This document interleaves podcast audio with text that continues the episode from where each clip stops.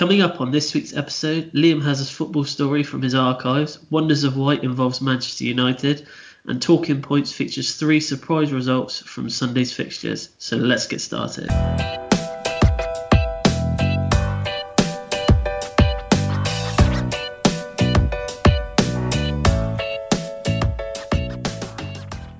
Hello and welcome to episode four of View from the Sideline podcast. It's Chris here and Liam is here. Hello, Liam. Good evening, Chris. How are you doing?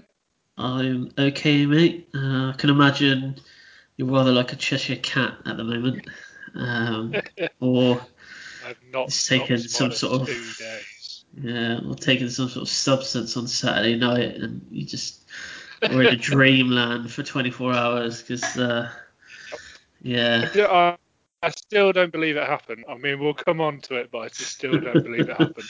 Yeah, I don't think anyone believe it happened. uh, yeah, so we've um, we've got some shock uh, scores in uh, in talking points this week. Um, so uh, we'll we'll, uh, we'll get started. And Liam, I believe you've got a, a, a quiz for me this week. Yeah, so we'll. Uh, I'll ask you questions at the end, but I thought basically because the Champions League got drawn last week, I'm going to do a bit of a Champions League special. Okay. Uh, so at the end, I'm just going to give you five questions, best out of five, just see how well you can do. So I was like, I've really got no bragging rights over you this week um, because obviously where Villa are in the league, uh, I'll just say are Villa mentioned in your Champions League quiz? Uh, they're not. Just- I'll just they get that could on. be because you know we have won it. We have won it before. Yeah, I'll, uh, I'll just get that one in because I feel no. that's, that's probably the only dig I'm, uh, I'm going to be able to make this week uh, about Villa. So, uh, um, well, we'll we'll we'll start there with talking points. Um, Villa Park. Um, shock result. I've written shock result, and and that, that's all I pretty much right. Um, I did, you know, Villa were fantastic. I don't think, don't think anyone can take that away from them. But um, Liverpool were absolutely woeful at the back, and uh, when it was one 0 they had, they had three or four really good chances, which I thought on any other day they probably would have scored. Um, but uh, I'm just going to let you have your moment, I think, here, and uh, you can talk us through how you were feeling and uh, what you Yeah. thought when you saw So, the goals just going in. Before I begin gloating and saying how brilliant we were, I, I thought it was probably a good idea to start with Liverpool, as most people, like you say, have seen this as a shot result, myself included. Um, defensively, like you say, terrible. I don't think I've ever seen any Klopp side defend as badly as that. But I think a lot of it, and they did touch on it on, on Match of the Day, the midfield. I don't know what you think, Chris. Obviously, Henderson um, and uh, Thiago was obviously ruled out with uh, he was in, in quarantine.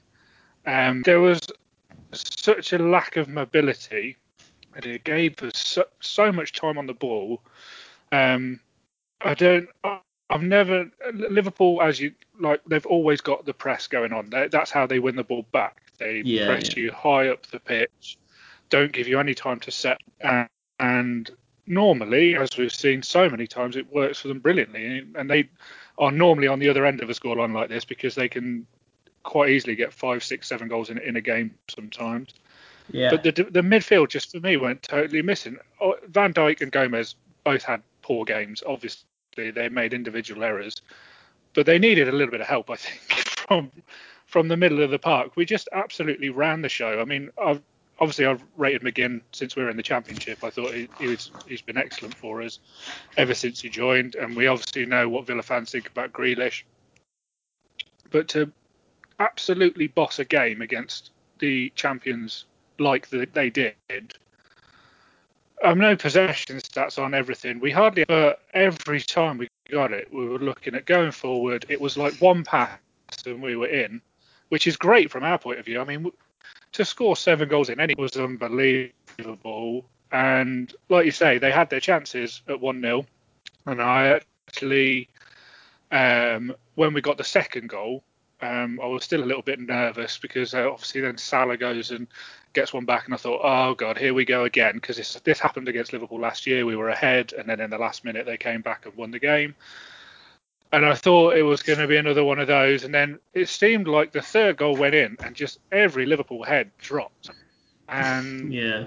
I've not seen them do that before. I mean, I don't know whether you watched the game. I swore that I wasn't going to watch it, but as soon as we scored our first goal, I thought, yeah, well, I'll give it a go. And I'm so glad I did. But yeah, we were absolutely phenomenal all over the pitch. I think our transfer settled in very well. I was a little bit unsure about Cash to begin with because I've not seen that much of him for probably a good 18 months or so since Villa were in the Championship. He's taken to it like a duck to water. I think he's filled that right back slot really well. Um, Barkley had an excellent game, and on another day probably could have had a hat trick himself. I think Watkins could have had five. He obviously hit the bar and he missed a one on one.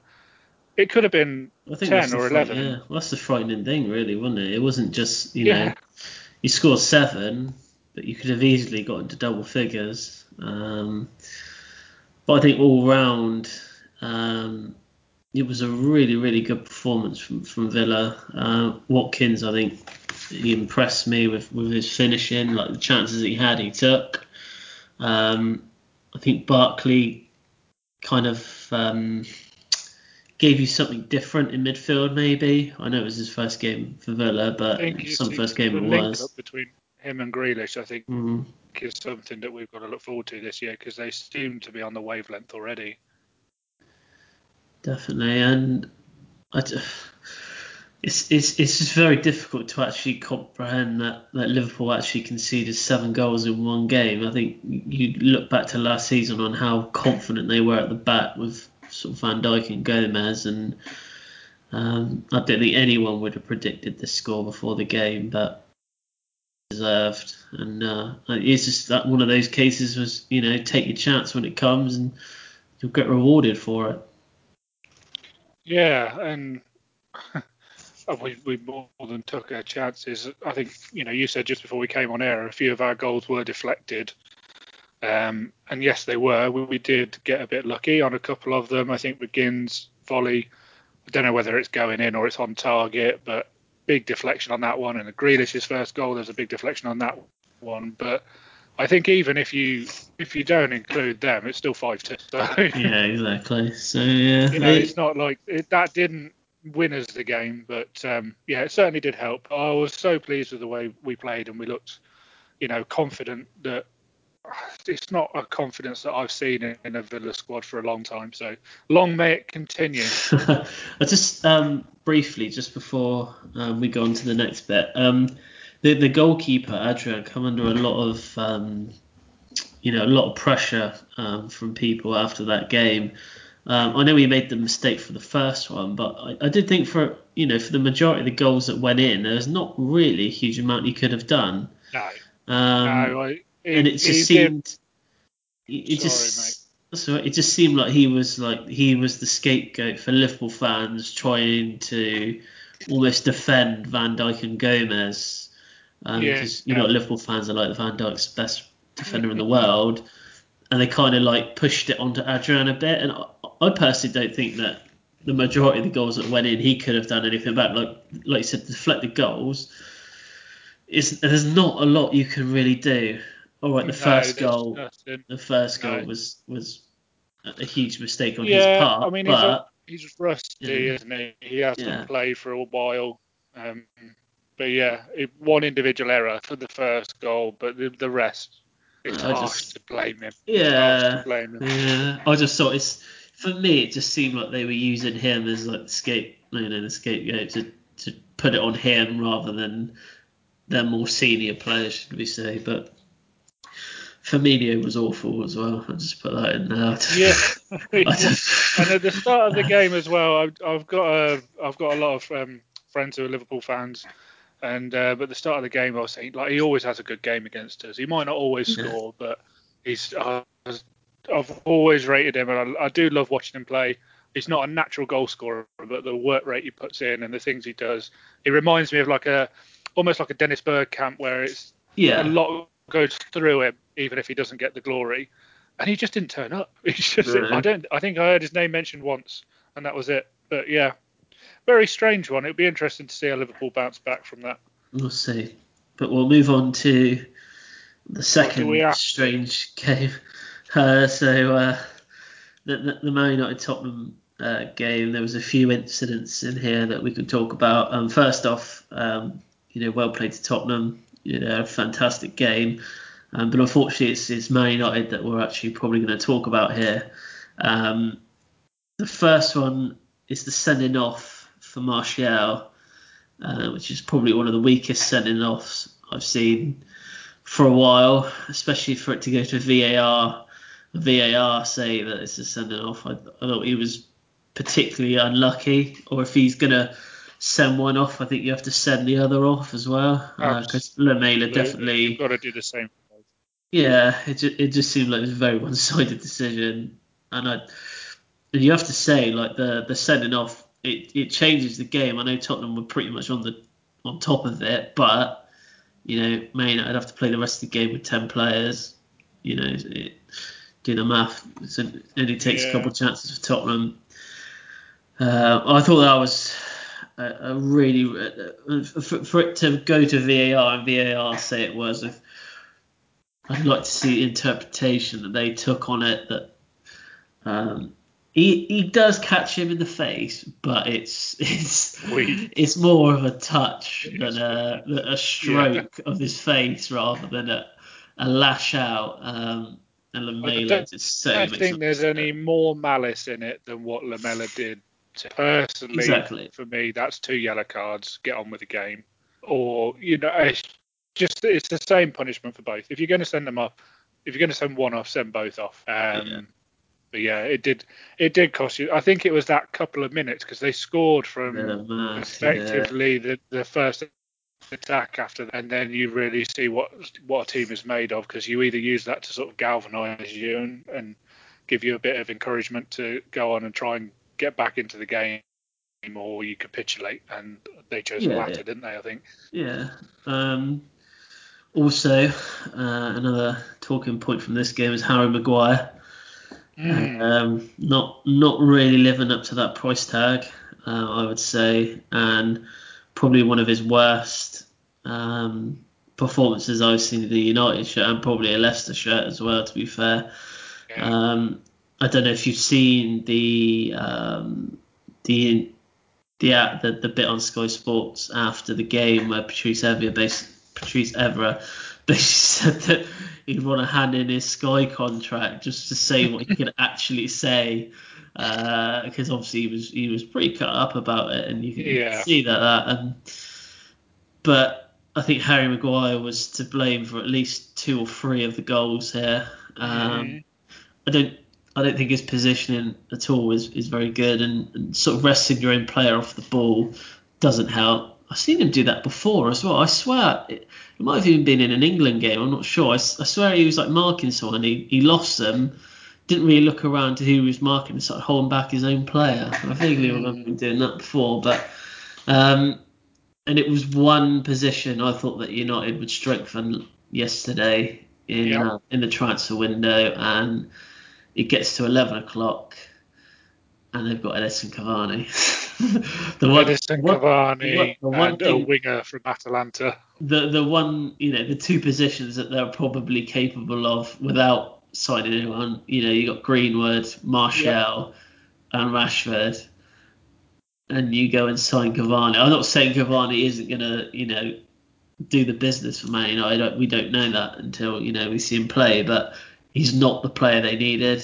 They they No. needed someone at the back, and I think it was clear to see throughout the United fan base that that's what they wanted. Mhm. Um, To me, it has uh, strong echoes of Falcao. yeah, Um, I remember um, Louis Van Gaal bringing in Falcao when options up front for Man United were plentiful, and I wondered what he was doing then. Yeah, And yeah. it seems every year, like we're saying, Man United need to strengthen their defence, and they don't. But having said that, I did see something um, earlier in the week that, uh, other than Liverpool and Man City, I think Man United had the best defence last year, which did surprise me. but looking at obviously this game is, is sort of highlighted everything that is wrong with Man United at the moment. Um, there is huge gaps in that squad. I think it's really unbalanced. Yeah. I don't know whether that's the right word to use, but No, it yeah, seems that agree. there it seems that you could pick six or seven of that team and make a strong case for them being absolutely world class players, and then the remaining side are just not.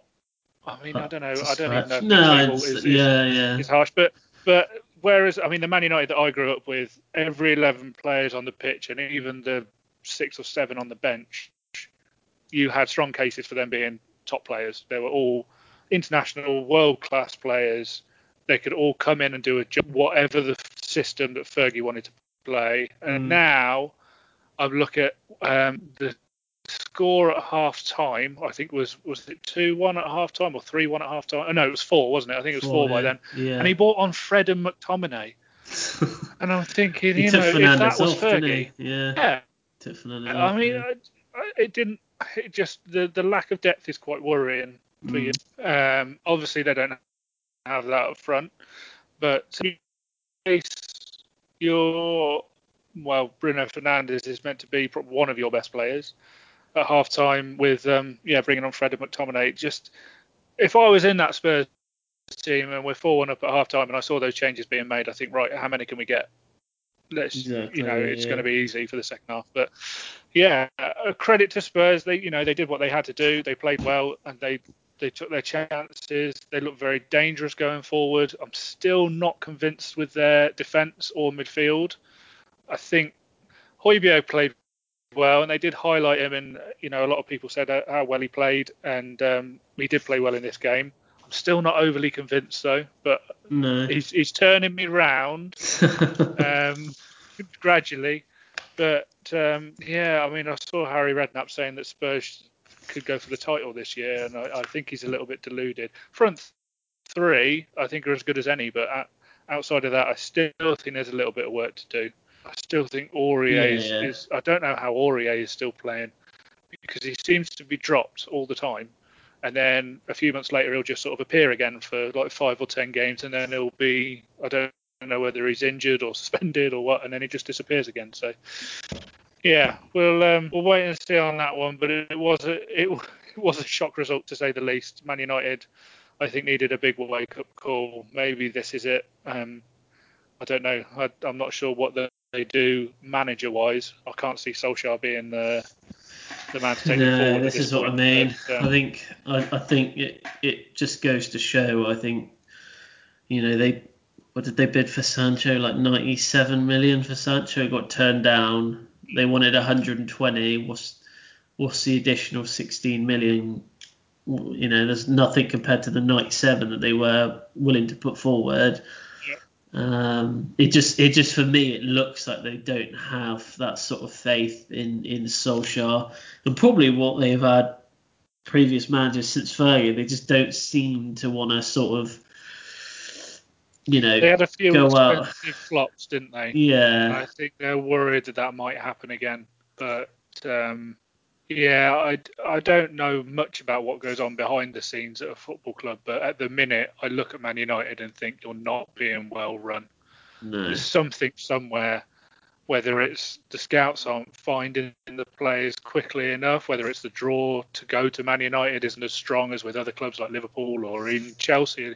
You look out, you look at what great window you had, and I would always consider Chelsea and Man United of a similar stature from Yeah. you know when I was growing up and watching Chelsea and Man United compete for titles.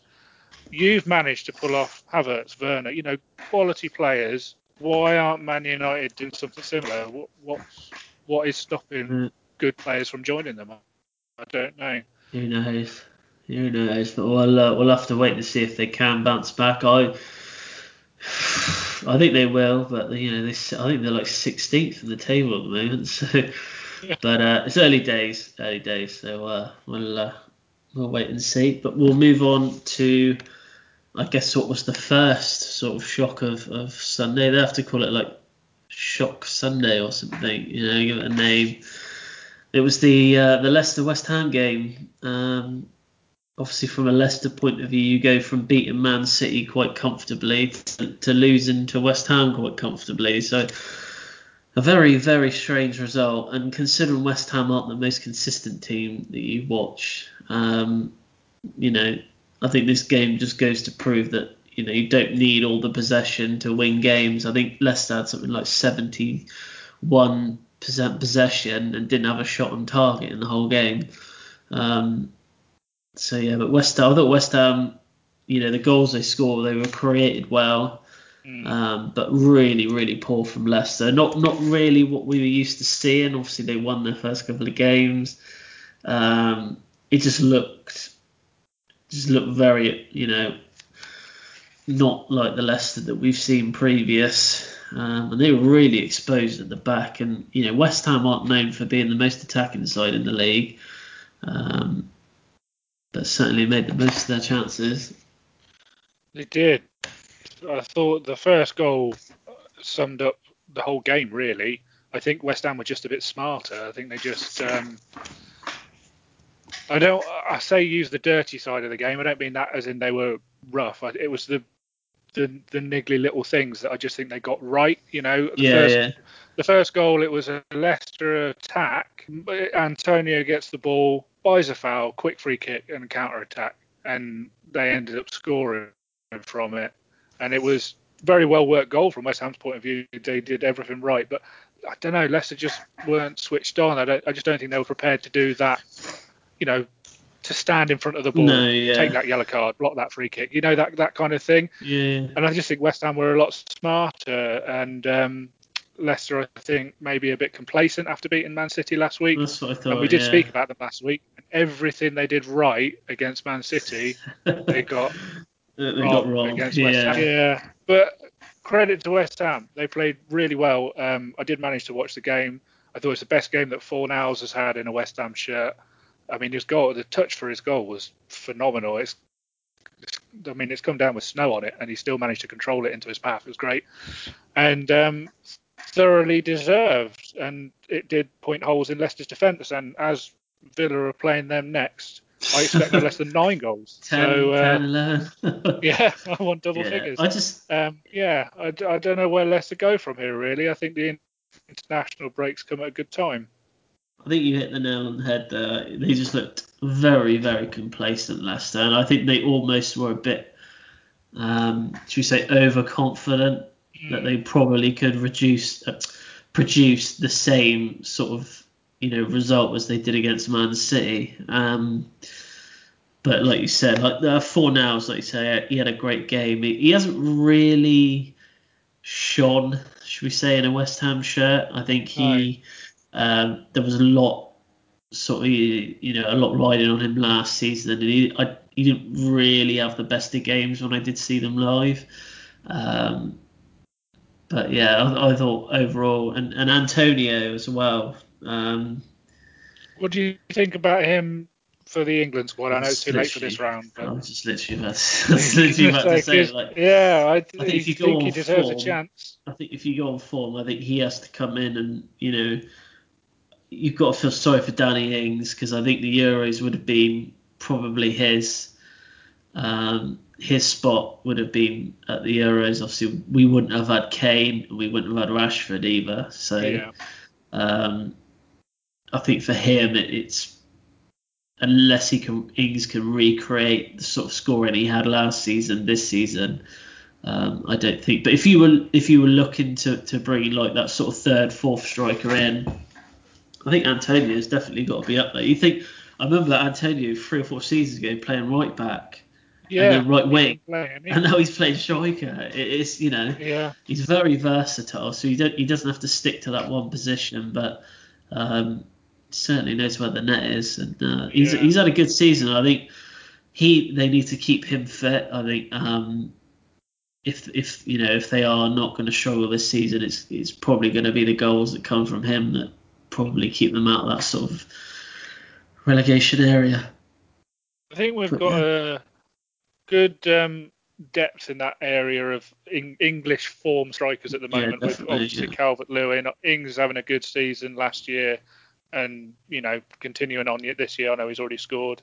and then obviously the usual suspects with Kane and Rashford. It's a good time to be an English striker in a way, Yeah, but yeah. you're uh, for someone like Antonio to score as many as he has and not get a chance. You you can also argue that maybe it's not a good time. But Yeah. yeah, I um, was very impressed by him.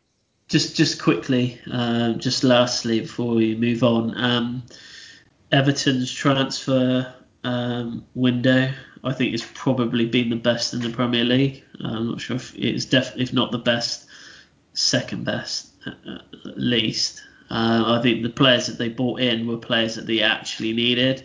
They Yep. needed those players to, to you know, feed Calvert Lewin because you're actually seeing him score goals week in, week out now, and they're getting served. He's getting service from Rodriguez. Who, James just seems phenomenal at the moment. He seems to be doing everything right in that Everton shirt. So, Yeah, um, not saying they're going to finish top six, but I think they're going to be very close this season. I think they've they've definitely bought well in this window. They've bought Godfrey now as well, just to complete that. The um, Yeah, the defense. Did you see uh, Moise Kean's gone? He's gone out on loan. oh, I didn't. I didn't know he'd gone out on loan. I didn't know he'd he's scored. gone out. I can't remember where he's gone, but uh, yeah, he's gone out on loan. So yeah, yeah. I, d- I just wanted to quickly say that because I thought um, I know Chelsea have bought in some some very good players, but I thought Everton have definitely bought in the right positions that they needed to buy in. I think they've done well there. I think certainly outside our two teams, I personally I would actually say Chelsea have the, the most positive transfer window, but Yeah, um, that would you know give you too big a head. So I'll go with Everton. yeah, I'll say that. I think they've strengthened their midfield well, and getting Yeah, Godfrey yeah. on deadline day, um, they did need another centre half. So. Yeah, I think they've done well, and I, I wouldn't be surprised if at the end of the year we're talking about James Rodriguez being up there for Player of the Year. I think he's been phenomenal so far, and he seems to he seems to like playing under Ancelotti, yeah, yeah. and he seems to have linked up well with the players that are there. I think it's going to be a, a good match. Definitely. Right. So that's it for talking points this week, and uh, that's it for part one. In part two, uh, Liam will have a story. We've got Wonders of White. We've got a Champions League quiz and a little update on Yeovil as well. So we'll be back in part two.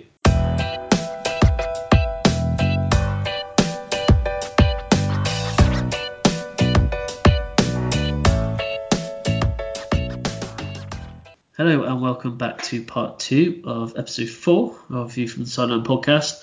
Uh, we've got a bit of a Yeovil update. Um, the National League season started again, um, kicked off on Saturday. Uh, Yeovil were on BT Sports, so people, uh, I believe you did watch some of the game, Liam. I did watch the Yeah. game. Yeah, it was very entertaining in the second half. I will say that, even if it wasn't the right result. Yeah, so they ended up drawing two all. You know, took the lead twice, um, but couldn't quite um, get the win. And they're actually playing Wealdstone tonight as well. Um, as we record this, they're actually one 0 down. It's just coming up to half time. So uh, two promoted teams in the first two games, and to not get a win, that's not a good sign. so we will. But to be uh, fair, uh, I think the uh, both King's Lynn goals were a little bit. Um, watched the National League game for a long time, but the officiating hasn't improved since I watched it last time.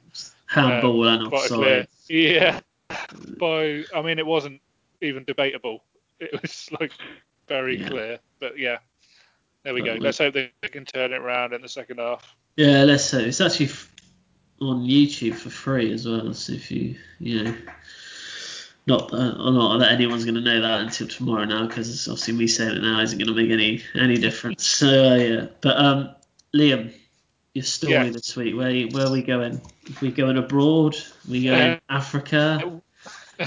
Asia? we are going abroad. We're, we're we're we're revisiting a country that we've actually been to Oh. before. Um, do you remember the guy that was bought for a load of meat last season? Yes. Back in Romania. In yeah, Romania. Yeah.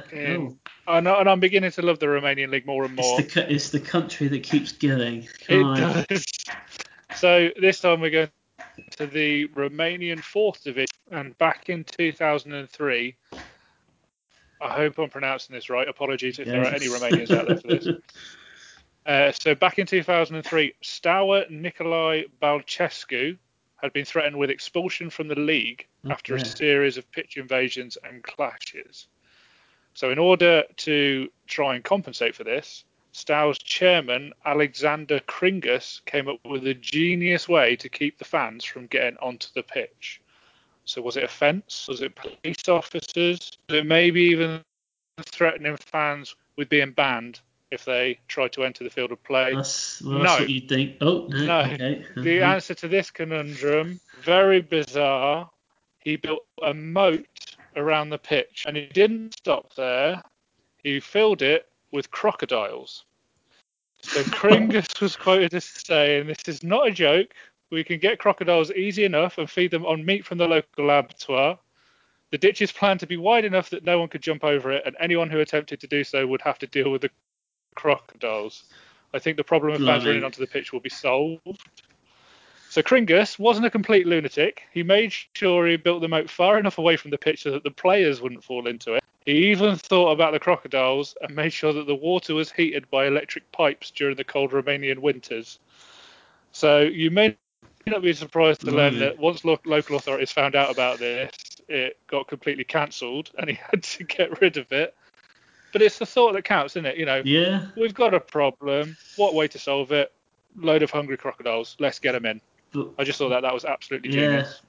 It is genius. What happens if we have a pitch invasion from the crocodiles? So that's that's going to cause problems. Well. I, I don't think it happened. I don't think that they had it to never do actually that, got to I- that far. You know, Oh. maybe there was a guy on site. I don't. I you have no idea. I mean, it seems a think- roundabout way to getting the result, but there you go. Do you think the FA would approve that that in this country now? Do you think we'd be able some to hungry get? crocodiles at Villa Yeah. Park. I mean, know, health think maybe some of the Liverpool players- days. might have jumped in at the weekend, to be honest. So Yeah. who knows? Oh no. Well, yeah, that's another great. So another animal-related story from Romania, Yeah. and it involved meat. So both your Romanian stories have, have involved abattoirs in some way or another. So They have, yeah. They're quite a depressing country, but they live their meat. right, that's another good story there, Liam. Uh, we'll move on to the wonders of white.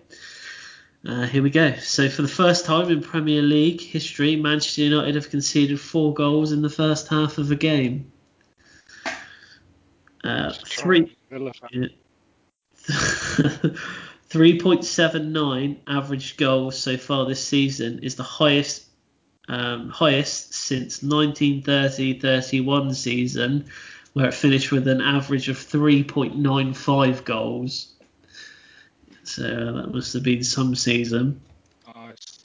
here we go you're going to love this one Ollie Watkins Yep. He's the first player to score a hat trick against Liverpool since 2010.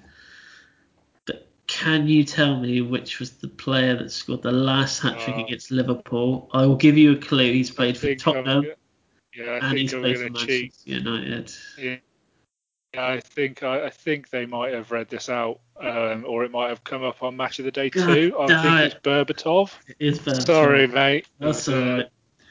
And uh, oh, Cheated a little bit there. This one is for both of us because it comes from the Dutch league. My last one. Nice. We're, we're very avid Dutch league fans recently. So, so this is the first time since 1969 that a Dutch team has been 4 0 up and not won the game. Oh. So at the weekend, uh, it was Sparta Rotterdam. They played AZ Alkmaar. Uh, AZ were 4 0 up. The game ended 4 4. So AZ were actually 4 0 up within 33 minutes of the game. Missed the penalty in the 40th minute. Then conceded in the 57th and the 64th minute to make it 4 2. AZ then had a player sent off with five minutes to go. Sparta then made it 4 3 with a penalty in the 88th minute before completing the comeback to make it 4 all in the 90th minute. Love it. Absolutely love it. I love a game like that.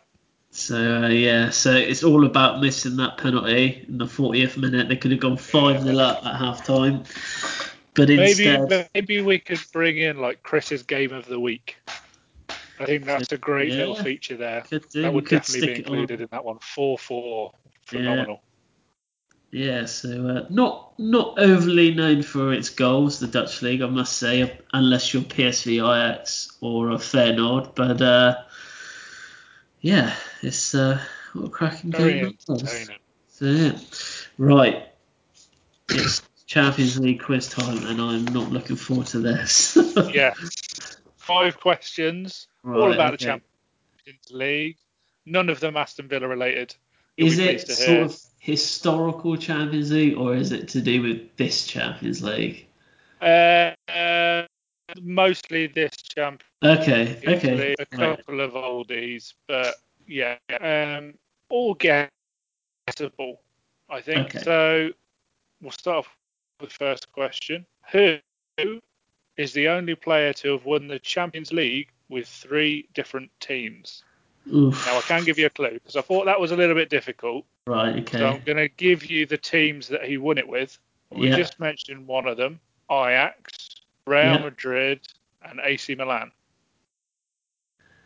Ajax, Real Madrid, and AC Milan. Can I can I ask for another? Is this recent or is this like nineties? Uh, he has retired now, Okay. but he was probably still playing 10 years ago, I would say. I think he was maybe he was would have been at the end of his career, probably around 2010, 2011.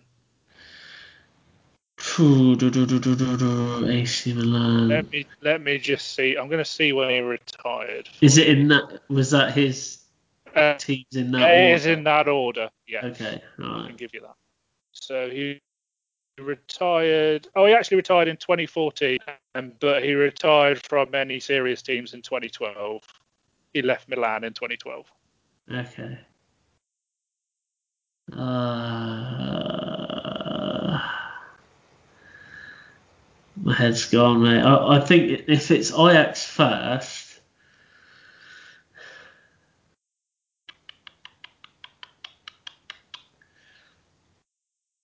Oh, it's gone, mate. It's gone. Can't think of it. It's fine. It's Clarence Seedorf. Seedorf. Bugger. That was the one person I was thinking of. It's always worth a go. Yeah. It's always worth yeah. a guess. Um, so, uh, if you didn't get on with that one, I will give you another clue for this one then. So, which outfield player has Yeah. appeared in the Champions League final in three different decades? And those decades are the 90s, the noughties, and the 10. And if you're struggling with that, I'll, I'll give you another. He's a one club player. So one club player.